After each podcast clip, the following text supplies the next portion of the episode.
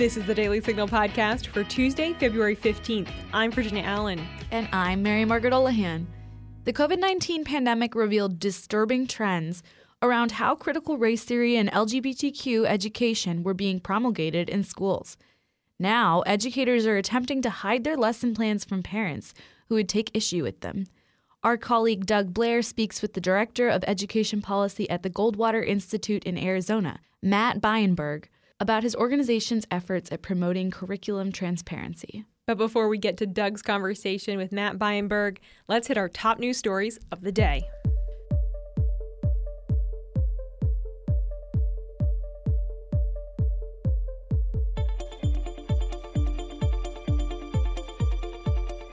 Congressman Jim Jordan weighed in Monday on a bombshell report that Hillary Clinton's campaign paid to infiltrate President Donald Trump's administration's servers. The Ohio Republican told Fox News that Clinton and her fellow operatives created the very news they were then tweeting about and trying to get the media to write about. It's the template that the left uses, that the Democrats use. It's the same thing that happened four months ago when we found out the Department of Education went out and solicited the letter from the National School Boards Association so they could do what they wanted to do, namely spy on parents. The same thing happened here. And this is what's so egregious and so wrong about it. I mean, you, you think about it, they spied on a presidential campaign. That's as wrong as it gets. But then we found out from this filing that they actually spied on a sitting president, which is even worse. Jordan emphasized that every aspect of this probe is incredibly important, pushing for a full and complete investigation. Ukrainian President Vladimir Zelensky says he believes Russia will attack on Wednesday. So, in response, Zelensky has instructed the people of Ukraine to show their national pride on Wednesday by hanging the Ukrainian flag and putting on blue and yellow ribbons to show their national unity. Former CIA station chief Dan Hoffman told Fox News that a Russian invasion of Ukraine is certainly possible, though Putin could be using the threat of invasion to gain power and leverage in the region. Take a listen. I would not rule out the possibility that, that Vladimir Putin is using all the leverage that he has the 130,000 troops, the military exercises in Belarus, the buildup in the Crimea to extort Ukraine and the United States, the West writ large, to achieve all that he wants without firing a shot. He's already starting to get quite a bit. President Zelensky's popularity is plummeting. Ukraine's economy is cratering. And we've already made some concessions. We're allowing the Russians uh, to gain access to our Aegis air defense system. We've offered that in, in Poland and in Romania. We've withdrawn uh, our embassy down to just non emergency staff. We've withdrawn our military advisors, and the OSCE has withdrawn its mission from monitoring the ongoing conflict in Donbass. Putin clearly wants more. That's why he's continuing to escalate and hasn't removed uh, the threat of military action, but it's still quite possible he might do so. There are currently only 22 staff remaining at the American Embassy in Ukraine, according to a report from Fox News.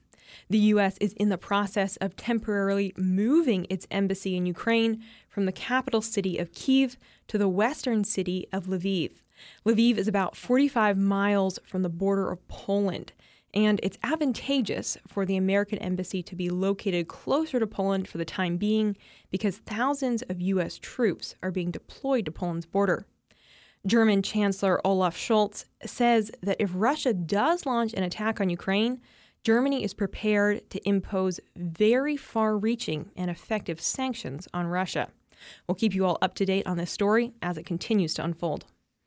In Washington, D.C., Democratic Mayor Muriel Bowser announced Monday that on Tuesday, the city will be ending its mandate that businesses require patrons to show proof of vaccination. The city will not end its mask mandate until March 1st, she said. Bowser's vaccine mandate, which went into effect in January, only lasted about a month. But the mayor cited a decline in COVID cases as a reason for ending it. COVID is not as deadly as it was, she said in a press conference. Getting vaccinated and boosted, we can't emphasize enough. One DC bar that defied Bowser's mandate, the Big Board, has been punished by the city and stripped of its liquor license. The city did not address on Monday whether the bar has any hopes of survival following the end of the mandate. Now, stay tuned for Doug's conversation with Matt Beienburg as they discuss curriculum transparency. At the Heritage Foundation, we believe that every single policy issue discussed in DC tells a story. So we want to tell it well. On the Heritage Explains podcast, co hosts Tim Doescher and Michelle Cordero take one policy issue a week, mix in a creative blend of clips, narration, and hard hitting interviews to equip you on crucial issues in under 20 minutes. So get your story straight. Subscribe to Heritage Explains wherever you listen to podcasts. My guest today is Matt Beienburg, Director of Education Policy at the Goldwater Institute in Arizona. Matt, welcome to the show. Thanks for having me. In light of increased national scrutiny surrounding things like critical race theory, LGBT education in schools, we've seen an uptick in states that have decided to draft laws to increase curriculum transparency. So, you are from Arizona. Can you give us a little bit of an impression of what those efforts look like in your state? Sure. Yeah. As you said, I think we're seeing a national effort to bring transparency to the content that's going into the classroom. So uh, we at Goldwater Institute actually a couple years ago put out a, a, policy report saying it's time that let's get some what we called academic transparency, and essentially boiling down to saying, look, we're in the 21st century. Let's make it so that parents are able to see what's actually being taught in the classroom. Is something as simple as having our schools post a list of the materials that are being used in the classroom on the school website, so that parents can see what's actually in the schools, you know, when they're making an enrollment decision, when their kid is going to be advancing to the next class, what their kid may be learning this year. Um, and so essentially just a very simple idea that says, you know, right now it's very difficult, surprisingly difficult, and happy to go more into this, uh, for parents to actually see the content, the materials that are used for student instruction. And so, um, Arizona, there's now a bill here, uh, SB 1211, uh, actually just advanced from the Senate Education Committee uh, this week uh, that, that moves forward on that. And we've seen there are now about 20 other states that have introduced legislation along the same uh, along the same idea. So, really, what this legislation is, it's just parents should have the right to see a list of the materials that children are being taught. That's what it boils down to. Uh, and you would think that that would be a pretty straightforward, no nonsense kind of thing. And you know, we've spoken to a lot of folks. They're they're kind of shocked that that's not already the case. Um, now, that's not to say that there are already schools, both in K-12 and higher education, and individual teachers who will will post their content online and show, you know, here's my syllabus. I am totally comfortable to to share this. Uh, and so it's something that is being done. Um, and yet, when we look at schools, we've heard countless testimonies from parents across the country saying, my teacher is not doing this. My school is not doing this. When I'm trying to find out information, they are running into a brick wall. Uh, we're actually even representing a parent in Rhode Island who had an incoming kindergarten daughter, and she had some concerns about the content used at her school based on just some of the other things that, that they put on their materials on their website. And so she asked for, for their curriculum and they gave her a, a, runaround, gave her old curriculum documents, told her that she had to submit formal public records requests just to even know what was going to be used in the classroom. Uh, when she went through and complied with that, they then threatened to take legal action against her, saying that she was asking too many questions. The National Education Association, largest teachers union in the country, stepped in and filed a lawsuit to block her access. So, what you would think would be a, a pretty straightforward uh, request on behalf of parents is something that we've actually seen uh, incredible resistance from within the education community. That parent that you're working with is Nicole Solas, who is a friend of the show. We've had her on a, a number of times. Um, how is that case going? Or I guess are we seeing this is going well, that these types of legislative battles are, are working, or are we seeing that they're getting a lot of pushback? Yeah, I mean, th- those cases are still working their way through. Um, I think it's fairly clear um, that the arguments that are being put forward on the other side to, to argue that the public and parents don't have a right to this content, uh, it really is a stretch on, on, the legal arguments that they're trying to make. Um, but, you know, her case obviously is is one that's gotten a lot of national attention, but unfortunately, it's it's you know one of many parents who have, have run into this problem. And we had you know several parents uh, testifying this week in Arizona about different experiences they've had, the difficulty of trying to get access to the content that, that their kids will encounter. What is the end goal of this kind of legislation? Like, what are we trying to get out of these types of bills? Sure. I mean, ultimately, it's about empowering parents to know what content is there. It's bringing transparency. You know, these are our public schools, and it's to say we don't think that the content that's being taught to K 12 students should be materials that are taught in secret. And so it's to make that clear, it's to empower parents to have that information. You know, not only does it just give them that knowledge, it helps them be collaborative partners with the teachers to, to know what sort of content is being taught. It helps them make those informed decisions. And honestly, it actually helps teachers. Um, we've, we've spoken ab- about this in the past that right now, especially new teachers, when they come into the system, they're commonly expected to build their classrooms from scratch. You know, they may be handed a textbook, but then they're told you need to go scour the internet, search Google, uh, and find articles, YouTube videos, what have you. And teachers are spending, as they have reported from multiple national surveys, four hours every week just searching for materials, essentially reinventing the wheel each week. Whereas with something like this transparency proposal, teachers could come on and see what their peers are using, you know, what veteran teachers are using, and save that time and be able to take great ideas and adapt it for their own classroom. I think that's an angle that doesn't really get talked about all that much, but other teachers might appreciate having access to what their fellow educators are using. That's right. And actually, we've had um, multiple teachers, and you know, testifying as a teacher in the face of union pressure is, is pretty daunting. Um, but we've actually seen teachers testify in some of these states. There was one in North Carolina on a bill that would have brought uh, transparency to the materials. And she made exactly that point and said, This would be a fantastic collaborative effort. I'm a former teacher, I'm a parent. I used to document all my materials and submit my lesson plans putting that information online now would be so much easier than what I had to do, and it would help other teachers see it. And in fact, so compelling was this point that a North Carolina legislator who opposed transparency did so on the grounds by saying she was concerned about who would get credit for those lesson plans because she didn't want someone just coming into the system and grabbing the best lesson plan, which is a pretty extraordinary claim to make because it's essentially doubling down on this idea that we want our teachers to be siloed in a sort of every man or woman for themselves, you know, approach instead of saying, yeah, let's put it up there. And if you know new new teachers want to come in and, and take inspiration or, or, or use those materials, you've now just you know shared high quality materials instead of sending somebody on a scavenger hunt. One of the things that you mentioned that I thought was really interesting is that some teachers are in favor of this. What is the response from some other teachers?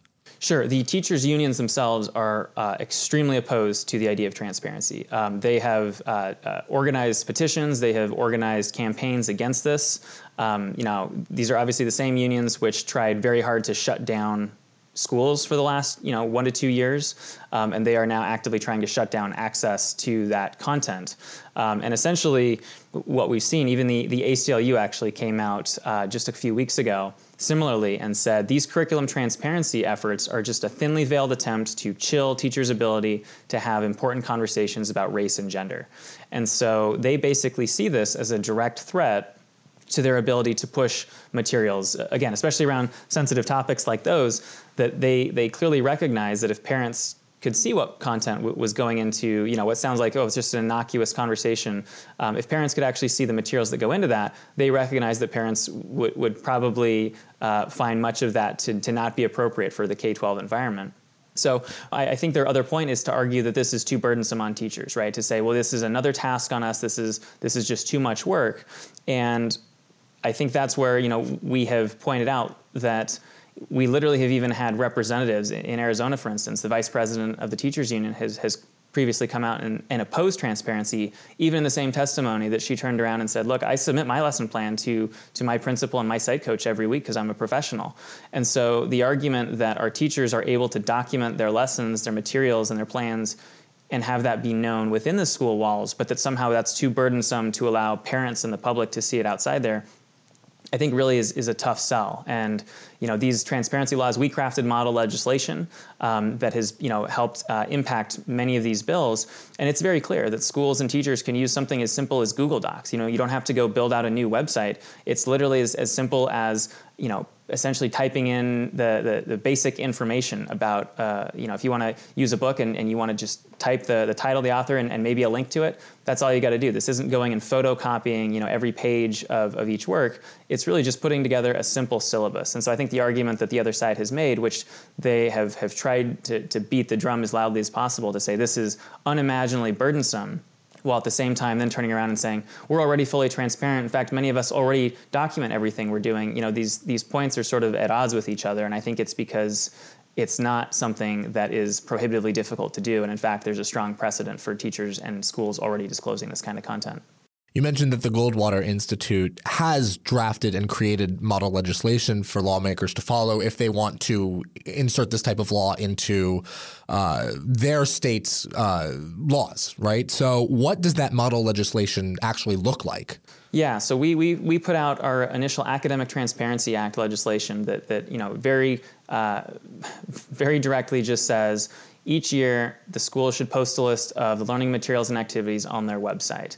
And so, again, very much just, just uh, a direct um, approach to, to have this information out there. We've since worked with um, other think tanks, with legislators, folks like the Manhattan Institute, Chris Rufo, uh, Stanley Kurtz um, have, have also gotten involved. And so we, we also reissued a, a, new version, the Sunlight and Learning Act, which takes that same model and again basically says, let's make sure that we have written out a very clear uh, policy for how this can be implemented. Um, I think one of the difficulties is that we hear from the other side, oh, our curriculum is already transparent, um, and so you know if you just post, if you just pass a law that says you know post your curriculum online, what I think is a distinction lost on a lot of folks is curriculum may be just the officially adopted textbook and a few other resources at the district. What parents are, are concerned about are all these supplemental materials. You know, the New York Times 1619 project, those essays that are attached to it, or YouTube videos that go along with it.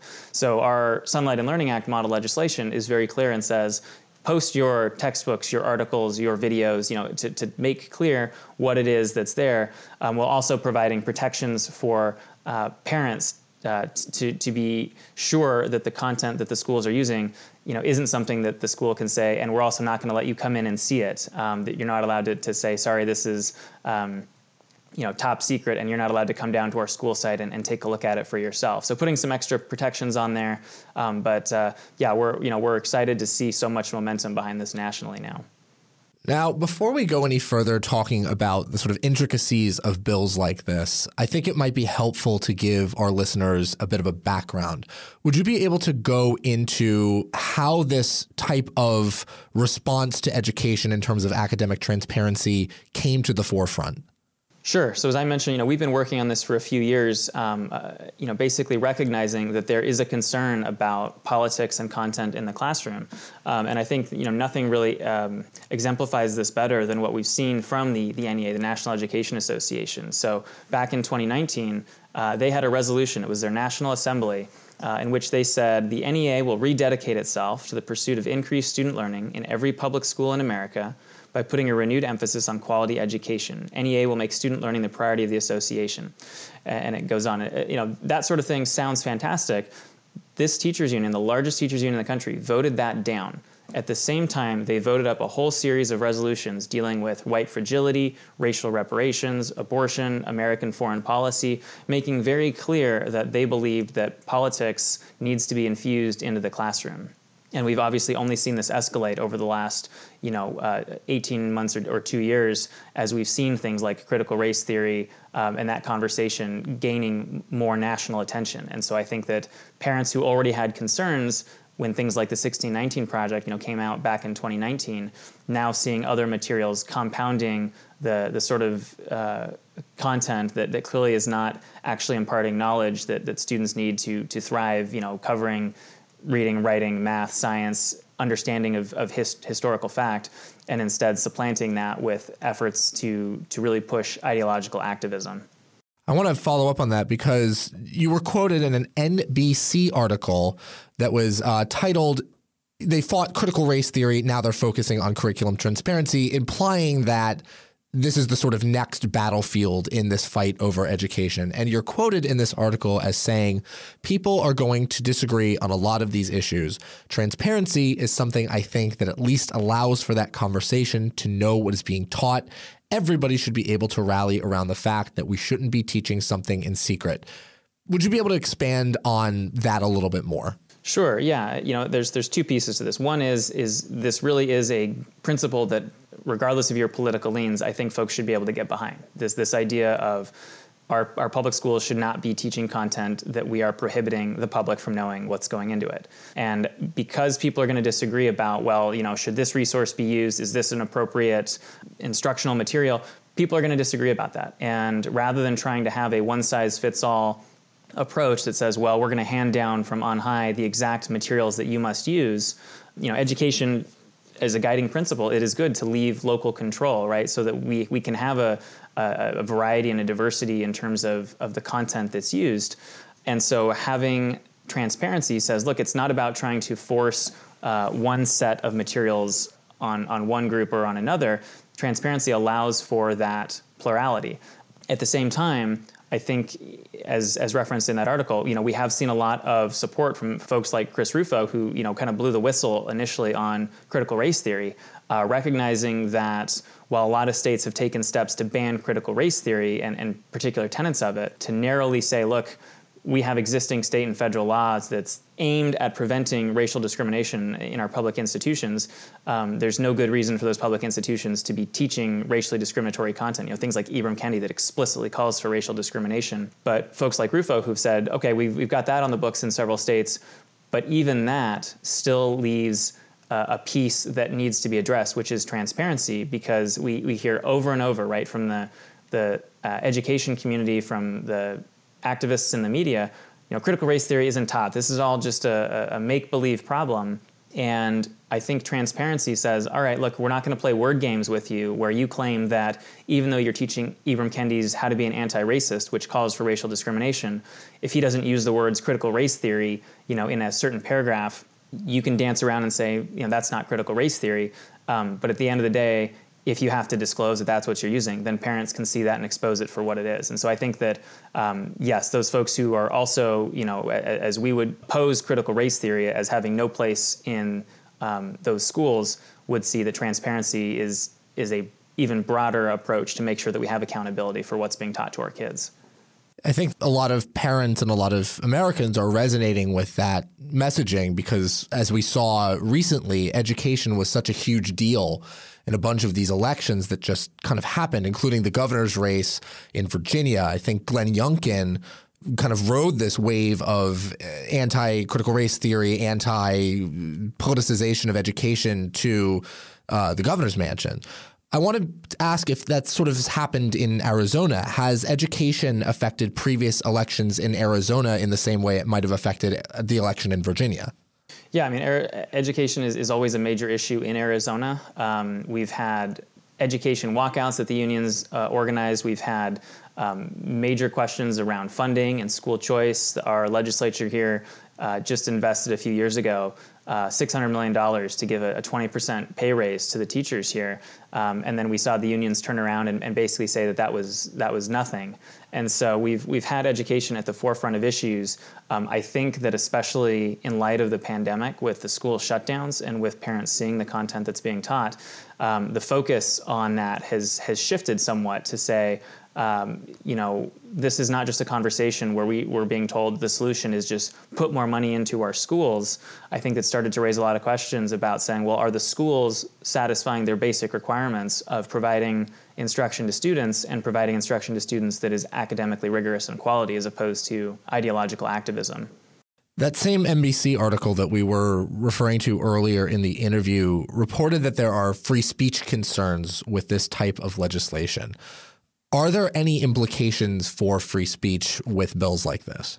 Yeah, that, that I think, you know, the, the ACLU and the groups who have come out and said that this is really just an, an effort to chill speech from, from uh, you know, our, our, conversations about race and gender, you know, we saw a huge backlash against that sentiment from, from actual free speech advocates who said this is nonsense. You know, transparency uh, in what our government is doing, what our state employees, what our teachers at our state, you know, public schools are teaching to say that that should be public is somehow inhibiting free speech is nonsense. Um, and I think that that I, you know parents and the public can see through that um, because again the, the, concern from from the opponents is they don't want parents and the public to know what's being taught. Uh, you know our K-12 teachers are are not um, brought on board to to preach political ideology. They are brought on board to educate students. And so to say that we as taxpayers expect to know what our public institutions are teaching is somehow inhibiting free speech, uh, I think that sentiment was uh, roundly and, and rightfully condemned as, as nonsense. So maybe playing devil's advocate briefly here, some people on the left might see books getting removed from libraries or books getting removed from schools and say that that is the issue with free speech. Uh, does this legislation that the Goldwater Institute is proposing have any provisions for what happens when a parent sees a book that they don't like, that they see a book that they find uh, inappropriate for a child? Yeah, the, the legislation it, it, does not contain any kind of provisions uh, beyond the the providing information to the parents about what's in there. Um, and you know, we saw a, a controversy recently about uh, you know the book Maus, uh, and you know, folks like Robert Pondiscio, a scholar over at AEI, have written on this. The the left claims that it's you know book banning if a school decides to use one book or another, and there's a, a very large distinction between saying you know, we have a finite amount of time and, and finite resources. You know, by definition, when a school selects one textbook or one novel or one book as opposed to another, they don't have infinite time, right? You have to choose one set of books or another. To say that you have banned or censored every book that you happen not to choose, I think is nonsense. And so, again, to the extent that there are, uh, if, if, you have parents who would say, look, I'm, I'm uncomfortable with, uh, you know, uh, something like Ibram Kendi's book, uh, I think that, that that is a very fair point to to arrive at to say maybe we should have a conversation about whether this is appropriate to be assigned to to the schools. And if a school board wants to say, look, we're we're choosing to to assign a book um, or, or or you know one book or another, if the parents think that no, this isn't the route we want to go, that's especially where having options for things like school choice, right? It doesn't require that everybody assign the same set of books. And I think arguing that uh, you know, to have public awareness and public accountability is somehow akin to censorship is, is completely missing the mark. Do we see this type of legislation in terms of academic transparency popping up in other states? Yeah, so we now have about 20 states that, that have come on board. Um, the, the, governor here in Arizona mentioned this in his State of the State address. Uh, Iowa's governor just a few days ago uh, announced um, support for it. Uh, we've seen states ranging from uh, even even in some blue states uh, like Illinois, uh, we've seen support, but uh, uh, Wisconsin actually passed both chambers of their legislature passed uh, a bill based on that same concept a few months back, and it was vetoed by their governor. Um, so we are seeing an enormous push now for this legislation, um, while obviously still resistance from it from those who are typically more aligned with sort of the establishment status quo. Do we see these getting successfully implemented in the near future in maybe other states where they're not appearing currently? Yeah, I mean, I, I think that um, you know Arizona's, for instance, the the bill moving here, SB 1211, that just passed out of our Senate Education Committee earlier this week and is now you know headed for the full Senate. Um, the Indiana um, House of Representatives, I think, just about a week or two ago, passed legislation around this. So I think that we are likely to see, even in the next few weeks or months, uh, several states enact uh, this kind of legislation. And I do think that as, as more do it, you're going to see a, a sort of um, a domino effect as, as states realize that there is no, you know, no reason to, to be blocking this. The legislators obviously are always cautious about trying something new. Um, but I think especially as states, you know, lead on this, we will see even more come on board and say, yeah, absolutely, we, we should be allowing our um, the content in our classrooms to to be visible to, to parents and the public.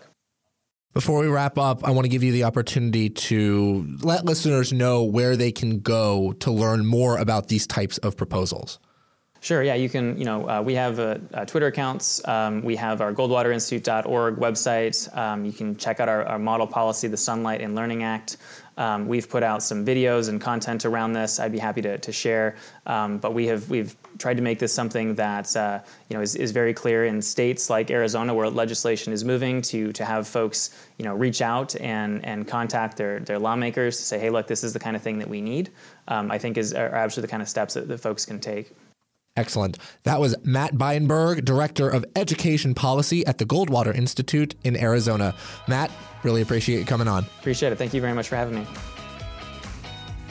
And that'll do it for today's episode. Thank you so much for listening to the Daily Signal podcast. You can find the Daily Signal podcast on Google Play, Apple Podcasts, Spotify, and iHeartRadio.